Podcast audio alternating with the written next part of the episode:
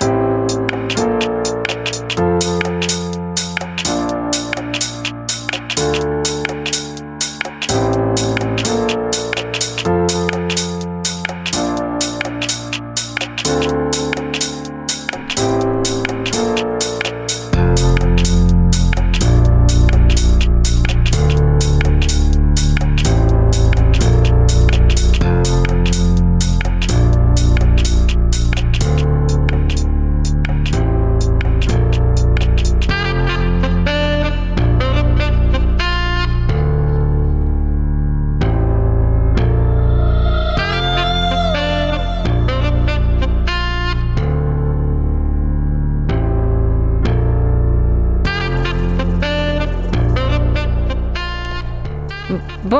tous et bienvenue sur Radio Grenouille, votre radio marseillaise 88.8.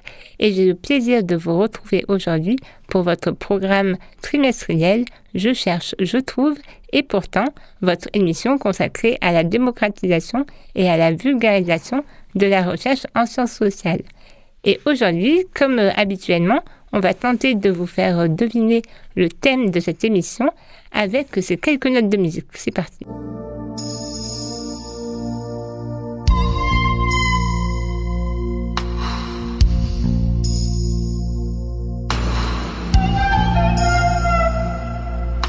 Et donc, euh, vous avez reconnu euh, le doux chant des baleines avec euh, quelques notes de musique et ça, ça a dû vous faire penser au film Le Grand Bleu avec la fameuse musique de Eric Serra.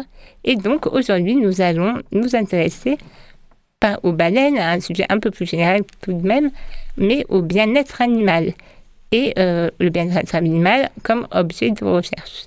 Et donc aujourd'hui, pour répondre à, cette, à ce thème, j'ai le plaisir d'accueillir Marélia Auger. Bonjour Marélia.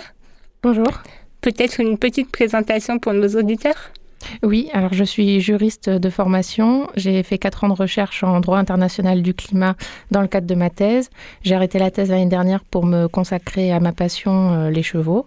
Et donc, euh, dans ce cadre, je m'intéresse au bien-être animal et surtout au bien-être des équidés dans son aspect euh, pratique et dans son aspect juridique. Bien, ravie de t'accueillir sur le plateau. Merci.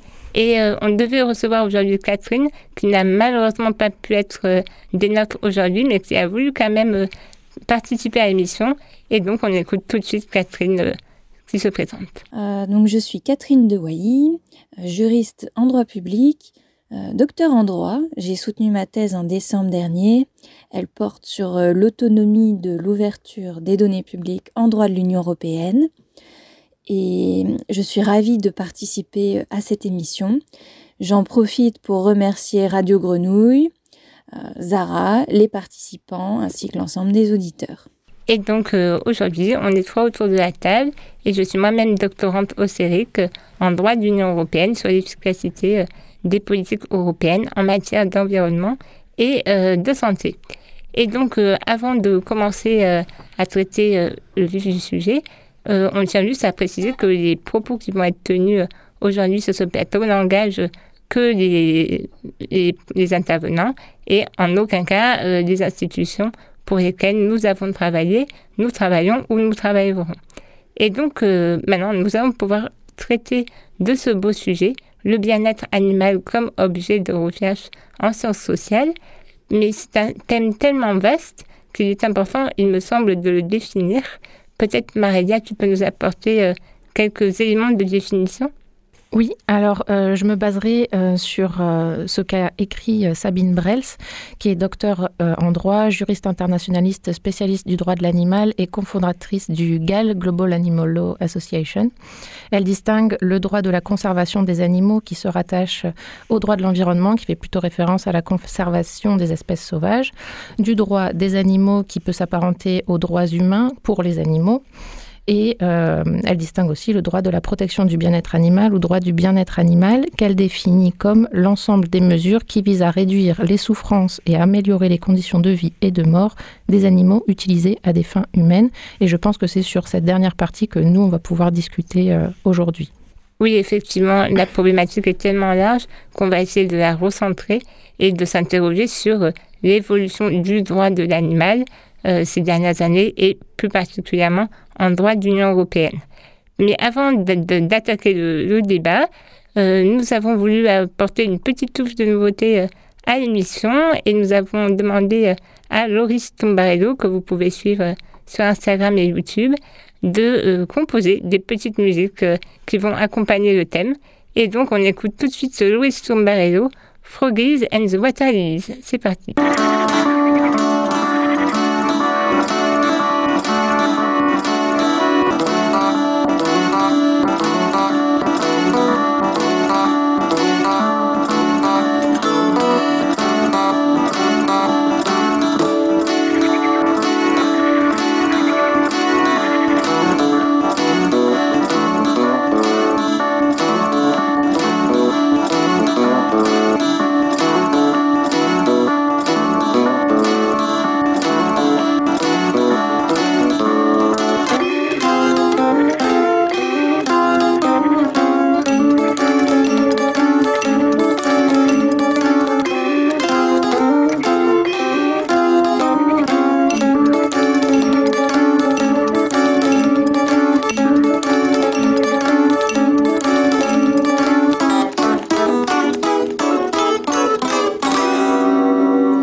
Donc, juste pour précision, cette euh, chanson qui s'appelle Frogs and the Watalis a été euh, faite en hommage de Rani au grenouille parce que Frog, pour la grenouille, j'imaginais la petite grenouille sautant de nénuphar en nénuphar.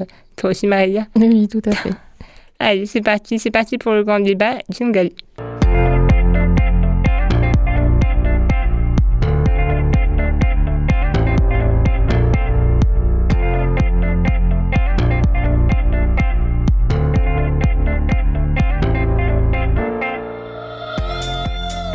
Et donc, dans un premier temps, nous allons euh, recontextualiser euh, la place de l'animal dans la société.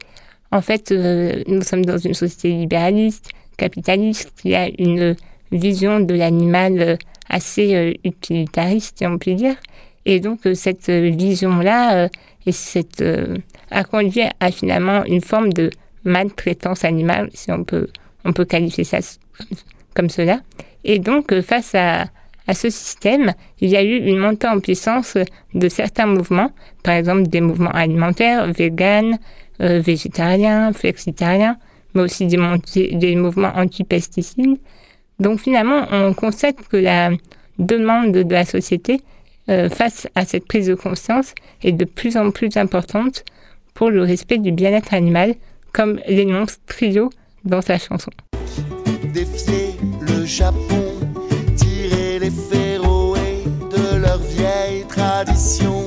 la crosse du berger, le trident de Neptune, l'espoir du guerrier sous un rayon de lune. Se dire que les hommes ne possèdent pas la terre, en chaque espèce en somme l'humanité entière, les larmes du dauphin, le chant de la baleine, le mépris des humains des massacres à la chaîne. Watson navigue dans le bleu loin des terres. Watson, où le chant des baleines résonne. Watson, ce que les hommes font à la mer. Watson ne veut plus les laisser. Et donc, face à, à ces mouvements, euh, ben Maria, est-ce que tu t'identifies à ces mouvements euh, sociaux actuels du type végétarien, vegan, anti-pesticides? Et est-ce que tu as vraiment l'impression que l'ensemble de la société progresse dans ce sens? Ou est-ce que tu penses que c'est qu'une petite minorité de la société qui est orientée vers euh, cette prise de conscience? Alors, d'un point de vue personnel, je m'identifie à certaines de leurs valeurs, évidemment, mais euh, je, ne me rattache pas euh, directement à l'un de ces mouvements. Euh, j'ai conscience des, enjeux actuels, que ce soit la crise climatique, la perte de biodiversité, la prise de conscience par rapport au bien-être animal, mais je pense que ce sont des causes qui sont transversales et moi-même, je, je mène mes combats de manière transversale et je ne m'identifie pas à l'un de ces mouvements en particulier. Ok. Euh, mais peut-être de manière plus globale, est-ce que tu penses finalement que le pouvoir démocratique, donc euh, la société civile, tous ces mouvements, puissent contribuer à modifier euh, ben, la prise en compte du bien-être animal au sein des politiques publiques de façon rapide et pertinente? Alors, rapide et pertinente, je ne sais pas. Par contre, est-ce qu'elle y contribue? Oui. Euh, la société civile joue un rôle important pour mettre à l'agenda politique euh, ces questions-là, qu'il s'agisse de questions environnementales ou des questions liées au bien-être animal. Et puis, euh, les, les, institutions s'intéressent aussi beaucoup à l'opinion publique. La Commission européenne a mené une enquête en 2016 ou 2015, je ne sais plus, pour évaluer l'attitude des Européens par rapport au bien-être animal et pouvoir justement réviser un petit peu euh, son, cadre législatif, enfin son cadre juridique en la matière, mhm. et elle est en train de le faire actuellement. Donc euh, oui, euh, il y a une importance des mouvements sociaux actuels et, oui, ils sont observés. Oui, en fait, les mouvements sociaux peut-être permettent une prise de conscience par les politiques, en fait, même si c'est très long, parce que derrière, il y a un processus législatif et des, des lobbies, on va revenir sur tout ça après. Mais on va tout de suite laisser la, la parole à Catherine, qui va aussi donner son point de vue. En ce qui me concerne, je ne m'identifie pas vraiment à ces mouvements. En toute honnêteté, euh, le véganisme, euh, ce n'est pas réellement ma tasse de thé. En revanche, euh, c'est clair qu'ils existent. Notamment, ils sont bah, particulièrement développés parmi les nouvelles générations. ils ne sont pas du tout ou pas seulement occidentaux. On peut les retrouver partout dans le monde. Euh, donc euh, oui, ils existent, il faut les prendre en considération et ils ont vocation à faire évoluer les choses. Euh, j'en profite pour souligner un point, essayer de tenter de déconstruire un point qui est souvent adressé à l'encontre de la question du traitement du bien-être animal. C'est vrai qu'on aurait tendance à davantage identifier comme plus pertinent la question du traitement des problématiques relatives à la précarité de l'homme en priorité, euh, à défaut de, la question du bien-être animal qui apparaîtrait alors comme secondaire. Euh, je souhaitais souligner que en fait ces deux questions ne devraient pas forcément être hiérarchisées, que traiter la question du bien-être animal, c'est aussi traiter euh, de l'humanité.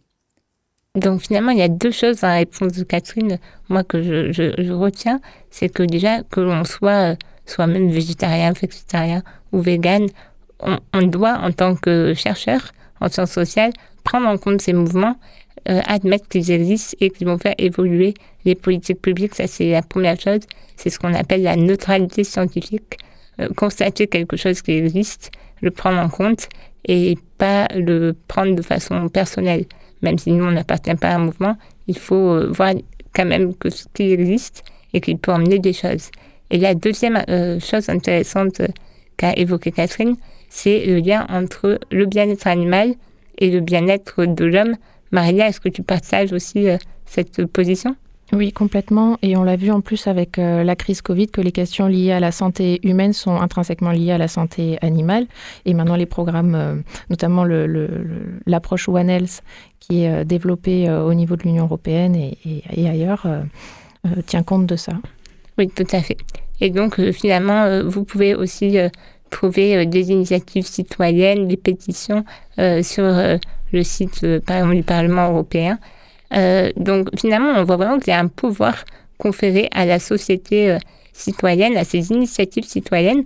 Maria, est-ce qu'il il y a des exemples concrets qui, qui ont permis de faire aboutir des revendications qui proviennent de ces initiatives citoyennes? Oui, alors d'abord, pour rappel, euh, l'initiative citoyenne, c'est un instrument de démocratie participative euh, mis en place au, niveau de l'Union européenne qui permet à un million de citoyens qui représentent un quart des États membres d'inviter la Commission à présenter une proposition d'acte législatif sur un thème particulier. Et depuis 2011, on a eu 89 initiatives, dont 6 euh, se, sont soldées par un succès. Et euh, parmi euh, les initiatives qui ont été prises, certaines concernaient le bien-être animal, dont l'initiative End the Cage Age sur la fin de l'élevage en cage, mhm. qui a réuni 1,4 million de signatures et qui a donné lieu en 2021 à une résolution du Parlement et à une réponse de la Commission favorable à, cet appel à réglementer justement le, ou à éliminer plutôt l'utilisation des cages dans les élevages. D'accord. Et donc finalement, est-ce que tu, tu dirais finalement que le pouvoir démocratique, par le biais de ces initiatives, euh, permet de mieux défendre les animaux et le bien-être animal? Alors c'est un outil pour y arriver, mais euh, il reste encore limité puisque toutes les initiatives n'aboutissent pas à une évolution euh, du cadre juridique européen. D'accord. Et parallèlement à ces initiatives citoyennes, il y a un mot qui revient souvent, une notion la notion de lanceur d'alerte. Alors, est-ce que ces deux notions, lanceur d'alerte et initiative citoyenne, se confondent? Comment on les relie? Est-ce que tu peux nous éclairer sur euh, ça? Alors, euh, pour l'initiative citoyenne, on vient de le dire, c'est un instrument de démocratie participative, alors que le lanceur d'alerte, c'est une personne physique qui euh, révèle ou signale une information dont il a eu connaissance de manière désintéressée et de bonne foi. Sur un, fait, un crime, un délit. Mhm. donc c'est une, définition un petit peu large, hein, j'ai plus exactement les, termes en tête, mais donc ce sont deux, deux concepts différents euh, qui peuvent, euh, qui ont des objectifs, qui ont des objectifs différents, pardon, mais qui peuvent poursuivre un but commun. Mhm. Et, donc finalement, on peut dire que le lanceur d'alerte, c'est un peu celui qui va informer, et ensuite euh, il y aura l'attribution de l'information par la société civile avec les initiatives citoyennes. C'est comme ça hein, que ça se passe. Alors c'est possible. Après, euh, chacun peut agir aussi de manière indépendante. Euh, on ne trouve pas des lanceurs d'alerte partout. En matière de bien-être animal, euh, j'avoue que j'ai du mal à en trouver, mais mhm. je ne sais même pas si on peut considérer certaines associations qui, dénoncent des faits de maltraitance comme des lanceurs d'alerte, parce que ça, ça fait partie de leur mission. Mhm. Mais pour moi, c'est ces deux actions différentes qui peuvent se compléter ou pas. Ok, bah, je partage son point de vue deux actions qui peuvent se compléter ou pas, comme tu dis. Euh, et donc, on va écouter euh, ce que Catherine souhaite nous dire euh, sur cette distinction. Donc, je suis d'accord avec la distinction qui est faite par Marélia. Elle est pertinente. les initiatives citoyennes et la question des lanceurs d'alerte bah, sont deux choses différentes. Ils ont deux régimes juridiques différents. Donc, oui, il faut effectivement les distinguer. Euh, par contre, euh, ben, pour ma part, je trouve qu'il y a quand même une évolution euh, du droit, notamment du droit français, qui a récemment pris en compte hein, la question des, lanceurs d'alerte et leur accorde une, protection complémentaire. Donc pour moi, il y a quand même une certaine avancée sur ce point-là. Et, donc finalement, on, voit effectivement y a une avancée, que toutes ces mobilisations démocratiques finalement permettent de faire évoluer les choses. Euh, et finalement, le lien entre l'homme et l'animal reste très, très prévalent. Euh, il y a plusieurs facteurs qui contribuent euh, à cette prise en compte du bien-être animal. Donc, il y a tout, tout d'abord le contexte environnemental, bien évidemment, avec le réchauffement climatique, avec la perte de biodiversité. Donc, ça, c'est une première, une première composante de, des mouvements qui visent à mieux prendre en compte le bien-être animal. Mais il y a eu également euh, la crise sanitaire du Covid. Euh, le Covid a mis en évidence euh, le lien de corrélation entre la santé animale et la santé humaine. Et l'Union européenne elle-même a, établi ce lien de, causalité. Donc il est vraiment important de protéger les animaux pour protéger les hommes et inversement. mais il y a également un lien culturel entre l'homme et l'animal avec, par exemple, des pratiques culturelles comme la corrida, euh, la production de cirque, des parcs aquatiques. Et finalement, tout cela contribue à euh, mettre en exergue la nécessité de mieux protéger les animaux, comme le dit Cabrel dans sa chanson La corrida. Depuis le temps que je patiente dans cette chambre noire, j'entends qu'on s'amuse et qu'on chante au bout du couloir. Quelqu'un a touché le verrou et j'ai plongé vers le grand jour. J'ai vu les fanfares, les barrières et les gens autour.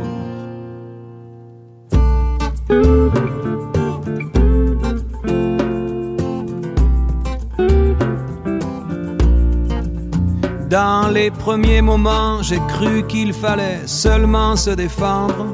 Mais cette place est sans issue, je commence à comprendre. Ils ont refermé derrière moi, ils ont eu peur que je recule. Je vais bien finir par la voir, cette danseuse ridicule.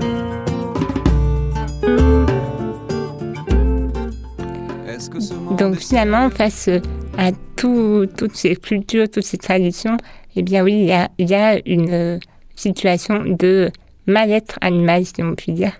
Et donc face à ce constat, euh, est-ce qu'on doit considérer qu'il y a eu un échec euh, démocratique qui a empêché la défense euh, de certains intérêts non économiques comme le bien-être animal? Mariette, t'en penses quoi?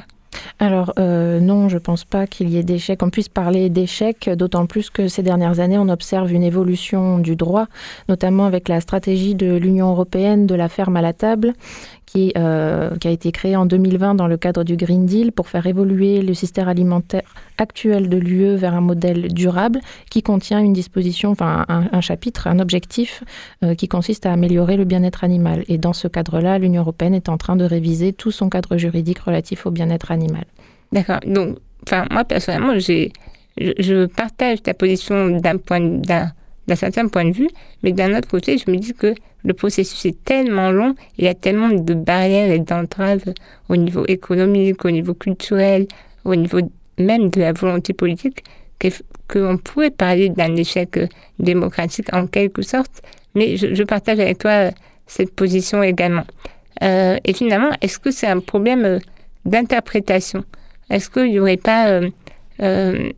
est-ce que la, réglementation résultant de ce système économique, qui semble finalement assez inefficace, ne résulte pas juste d'une question d'interprétation?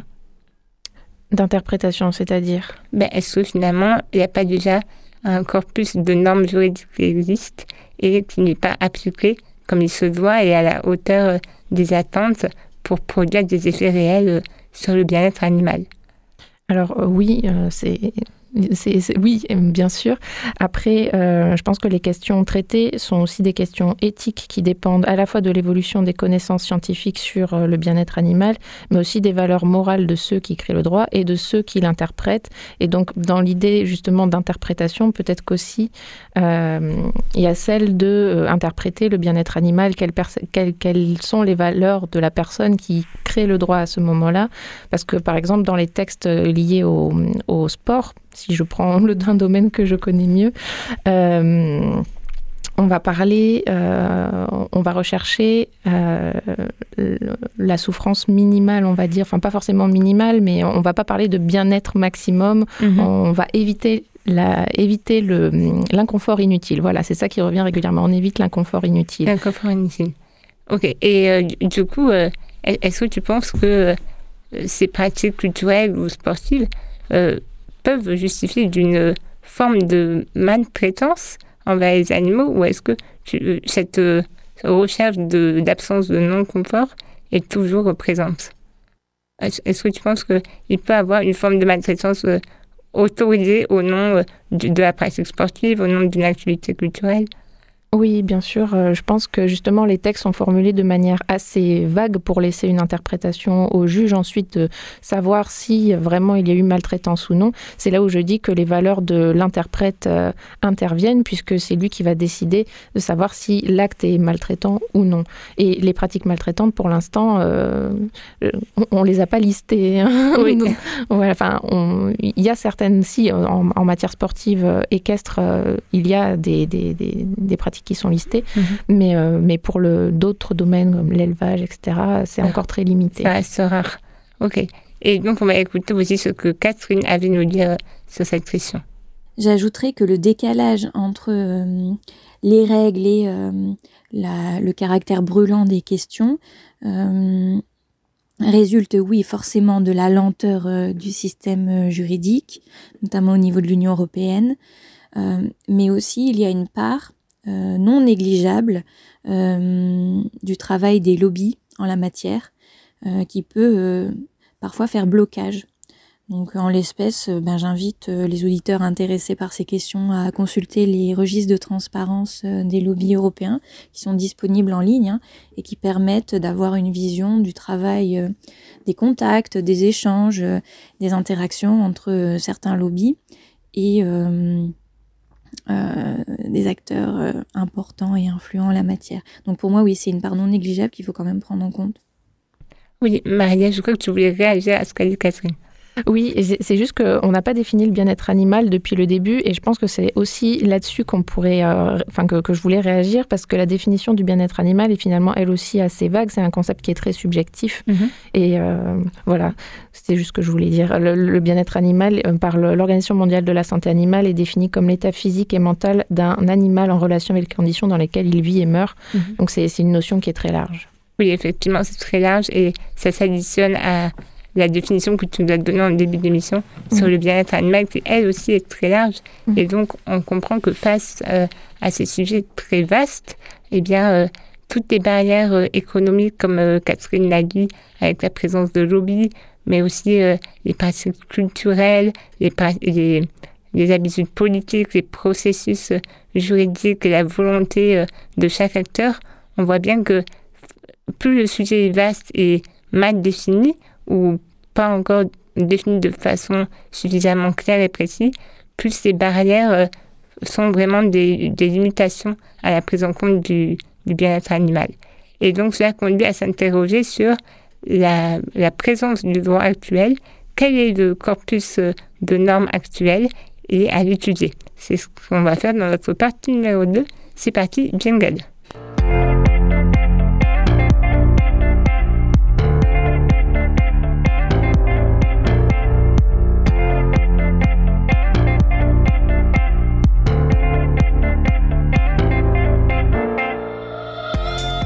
Et donc la réglementation euh, au niveau du bien-être animal est assez diffuse.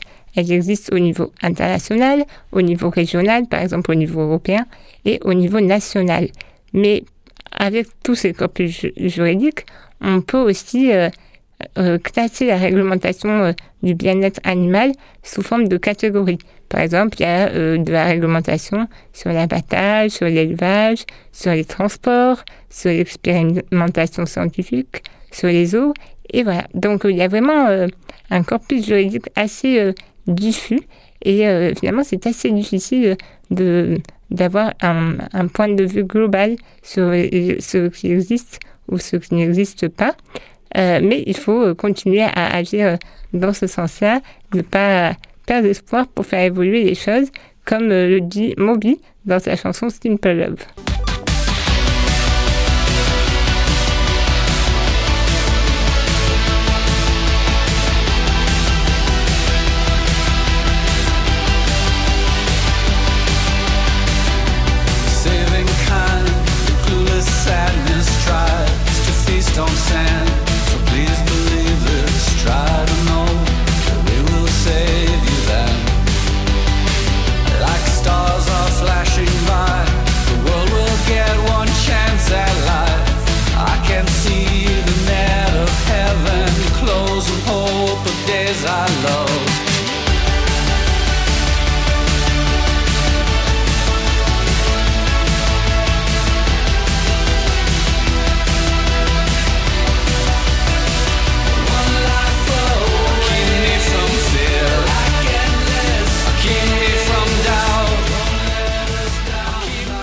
Et donc finalement, euh, face à, ce, à, cet ensemble de normes juridiques, euh, on constate tout de même que le droit de l'Union européenne a apporté euh, une pierre à l'édifice assez importante. Je pense que Catherine me, me rejoindra sur ce point. en effet, l'Union européenne a adopté un ensemble de réglementations pour un meilleur traitement des animaux, surtout lorsque ces derniers servent des intérêts économiques. Donc, finalement, est-ce qu'on doit considérer que le droit de l'Union européenne euh, considère les animaux comme des marchandises et non comme des êtres vivants, dans le sens où ils sont protégés lorsqu'ils servent des intérêts économiques. Maria, est-ce que quel est ton point de vue sur cette question? Alors, c'est une question délicate parce qu'elle fait référence au statut de l'animal en droit de l'Union européenne. Et euh, dans le traité sur le fonctionnement de l'Union européenne, à l'article 13, ils sont considérés comme des êtres sensibles. Et à l'article 38, qui est celui relatif à la politique agricole commune, ils sont considérés comme des produits agricoles. Donc, il y a une ambivalence là-dessus qui fait que la question, il est très difficile d'y répondre. Après, euh, on a un corpus de textes euh, aussi, comme tu le disais tout à l'heure, très diffus, très complexe. Il n'y a pas de compétences aussi au niveau européen propre au bien-être animal, c'est-à-dire que les textes qui sont euh, pris euh, sont, rattachés à des domaines différents comme le marché intérieur, la politique agricole commune, etc.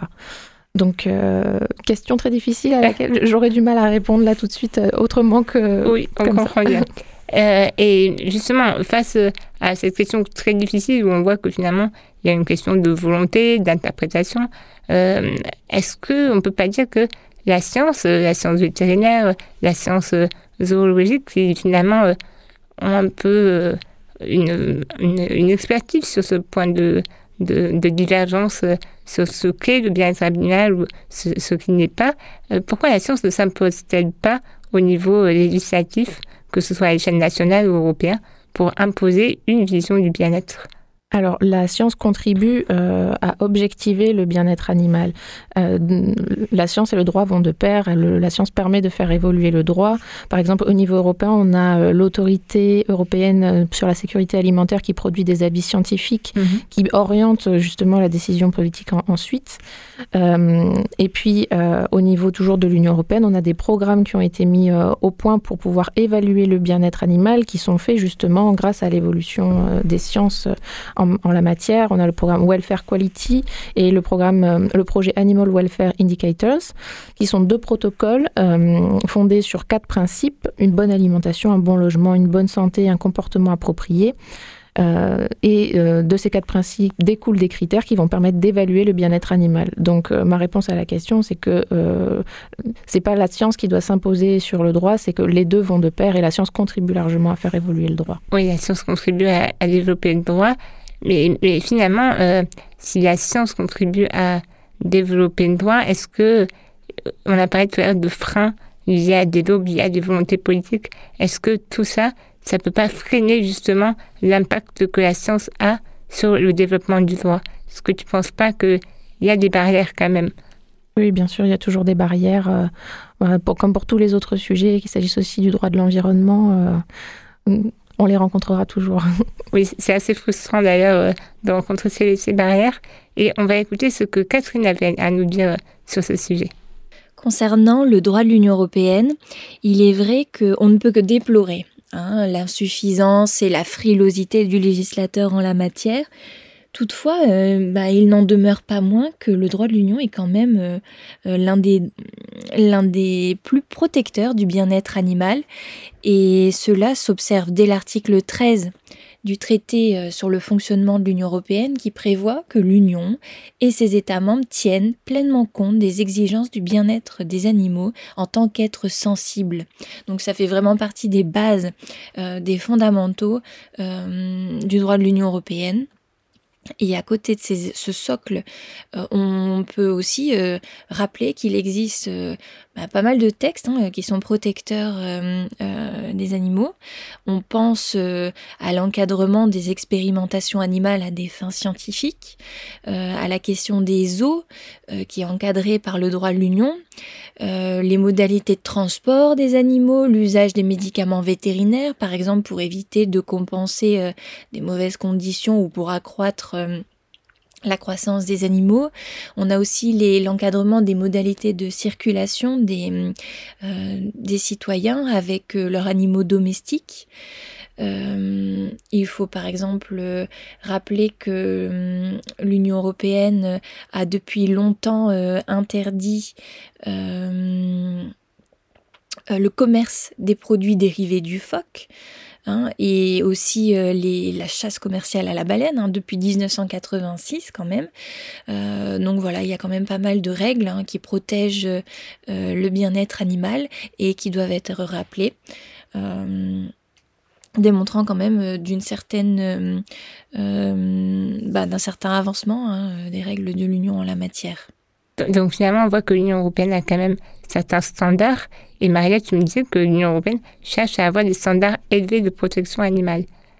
Euh, elle cherche à toujours euh, vouloir... Euh, enfin, c'est vrai que l'Union européenne a tendance à vouloir chercher des standards élevés de protection.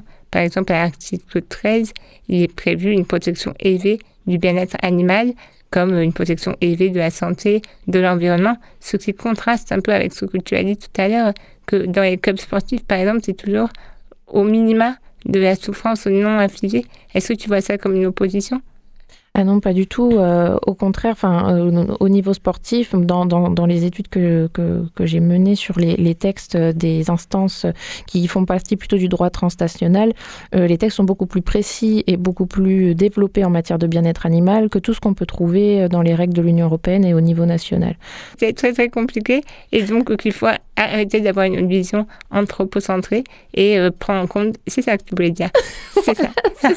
Non, mais dans tous les cas, on a toujours une vision anthropocentrée anthropocentré, que ce soit en droit du sport ou en, droit de l'Union européenne et en droit national. Ça, c'est le, point commun entre tous, c'est ça. Après, le niveau de protection, euh, ça dépend de l'utilisation de l'animal qu'on fait et de l'espèce animale qui est mm. réglementée. C'est valable pour tout. Oui, pour, tous les domaines. Mm. Et donc, finalement, finalement est-ce que c'est pas l'homme qui est un animal, comme le dit Sia dans sa chanson?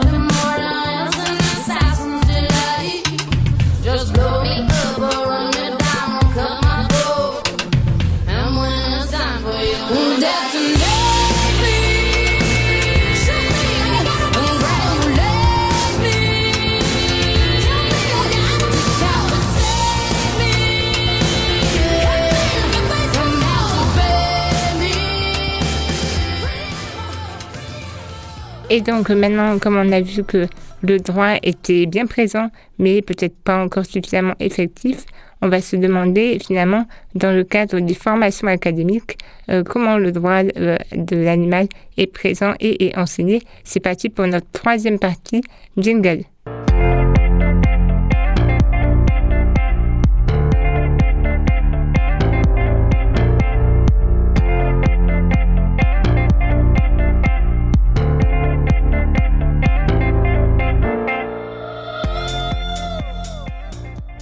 Et donc, euh, évidemment, il y a le droit qui est présent pour encadrer le bien-être animal, mais on se doute que le droit est enseigné au sein des universités notamment.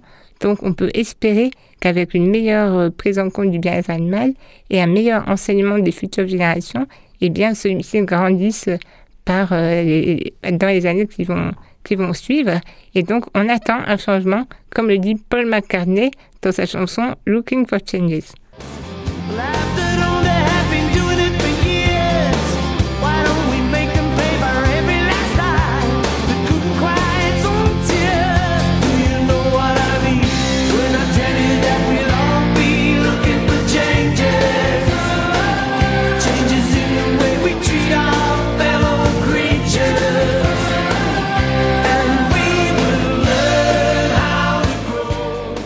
Donc, Maria, au niveau de la recherche, de l'enseignement, est-ce que tu aurais des, des, des, renseignements à nous apporter Est-ce que c'est le bien-être animal est pris en compte au sein des universités? Alors oui, euh, à une certaine époque, il, était plutôt enseigné comme une matière au sein de cursus plus généraux. Et ce qu'on voit depuis euh, quelques années, c'est qu'on a des formations à part entière dédiées aux droits de l'animal ou en tout cas à la protection du bien-être animal qui, euh, voient le jour, qui se multiplient. Ce sont des formations en plus qui sont diplômantes. Donc c'est très intéressant, ça montre que c'est un objet d'intérêt euh, grandissant.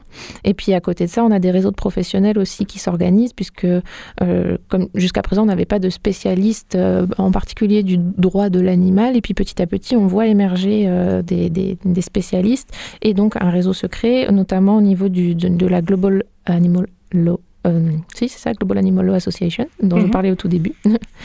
donc, on peut espérer que les futures générations aient pour volonté de mettre en œuvre et de rendre plus effectif le corpus juridique concernant le bien-être animal. C'est ce que tu nous dis. Oui, oui, et puis pourront aussi se référer à des, à, des experts dans le domaine.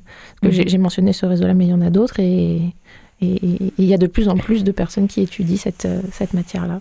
Ok, et on va tout de suite écouter Catherine qui voulait aussi apporter son éclairage sur ce point. Effectivement, on remarque que les universités ont pris le pas et dispensent de plus en plus des formations dédiées euh, aux règles applicables aux animaux. L'une des premières à, se lancer euh, a été l'université de Limoges en partenariat avec euh, la fondation 30 euh, millions d'amis. qui a notamment contribué à l'adoption de cette fameuse évolution de février 2015 qui consacre le fait que les animaux sont quand même doués d'une sensibilité à part entière.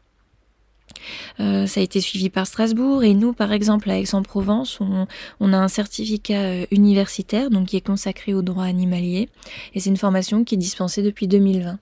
Et quand on regarde le public, donc forcément c'est adressé à un public euh, de juristes, mais on voit qu'il y a également des demandes vis-à-vis des professions bah, qui ont trait aux animaux, on pense aux vétérinaires, etc.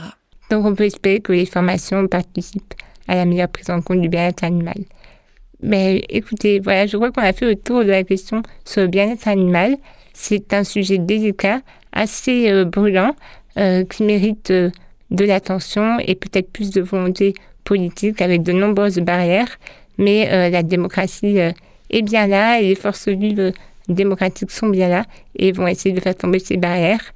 Merci à Radio Grenouille de nous avoir accueillis aujourd'hui pour l'enregistrement de cette émission. Merci euh, à Maria et Catherine euh, d'avoir participé également. On se retrouve pour une prochaine émission dans quelques mois.